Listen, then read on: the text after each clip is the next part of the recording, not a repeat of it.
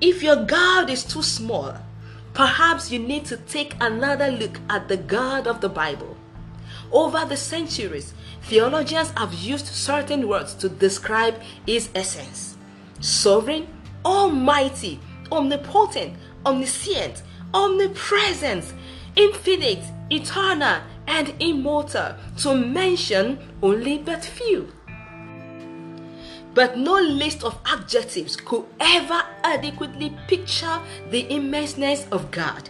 He is so big that we don't even have the proper words to describe his bigness. He is bigger than our biggest words and grander than our grandest conceptions. Because He is God, no words or thought of immortal men and women could ever compass His greatness. He is far bigger than we imagine. His presence fills the universe.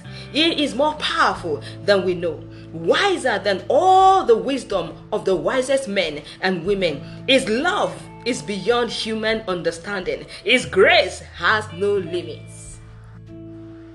His holiness is infinite, and his ways are past finding out. He is the one true God. He has no beginning and no end. He created all things, and all things exist by his divine power. He has no peers. No one gives him advice. No one can fully understand him.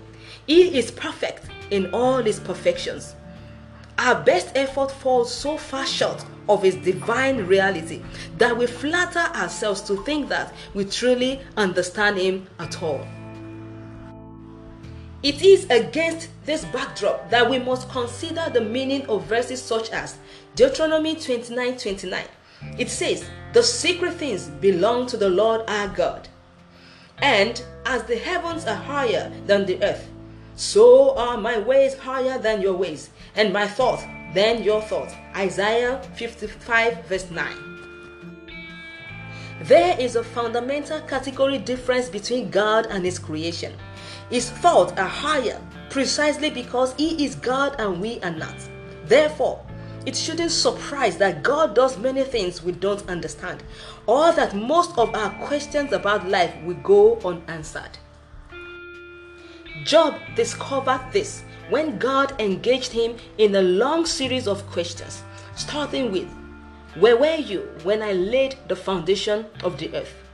Job chapter 38, verse 4, and ending with, Who dares to open the door of his mouth, ranged about with his fearsome teeth? Job chapter 41, verse 14. The answer to the first question is no. The answer to the second question is also no. And the answer to every question in between is no. Job could not answer a single question. What a mighty God we serve. With this background, let's take a look at Romans 11 33 to 36. Of all the passages in the Bible that speak of God's greatness, perhaps none contains so much truth compacted into four verses. This passage has been called a doxology of theology and an explosion of praise. The words are brazen, hopeful, and breathtaking. Let's break down Romans 11 33 to 36 into simple statements. 1. God knows everything. Oh, the depth of the riches of the wisdom and knowledge of God. Romans 11 33a. How deep is God? So deep that Apostle Paul could only stand at the edge and peer into the deep. 2. God makes plans we can't understand. How unsearchable is judgment. Romans 11 33b. Not only did God make plans we don't know about, even if we did know about them, we couldn't understand them. 3. God alone knows why everything happens, and his path beyond tracing. And his path beyond tracing out. Romans 11 33c. No one can explain God who has known the mind of the Lord.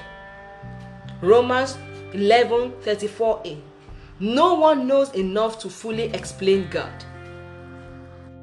4. No one can cancel God. Or who has been his counselor?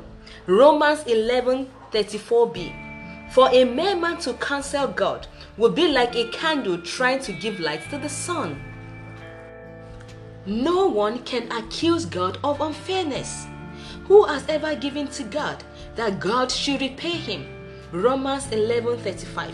This question comes from Job 41:11 where God asked Job, "Who has a claim against me that I must pay?" Everything under heaven belongs to me. No one can ever say, God, you owe me something. God always leaves us with a choice. You can believe and be saved, or you can doubt and be damned. But either way, many of your questions will never be fully answered. There is no God like our God, like the God of the Bible. So let's stop reasoning and simply praise our God for His incredible plan of redemption. God is the source of all things. Romans 11:36a. God is the sustainer of all things. Romans 11:36b. God is the supreme purpose of all things. Romans 11:36c. Oh, what an awesome God we serve. To him the glory forever, in life and in death, in joy and in sorrow, in good days and in bad days, in sickness and in good health. Glory to the King of Kings, the indescribable God, the uncontainable God, the Holy One, the Abba Father, the Adonai, the Advocate, the Almighty, the All Sufficient, the Anointed One, the Author of life, the Bread of life the chief cornerstone, the consuming fire, the creator, the deliverer, faithful father, fountain of life, God of all comfort, the Lamb of God, the lion of the tribe of Judah, the Lord of hosts is his name. Hallelujah. My name is Fola Oni.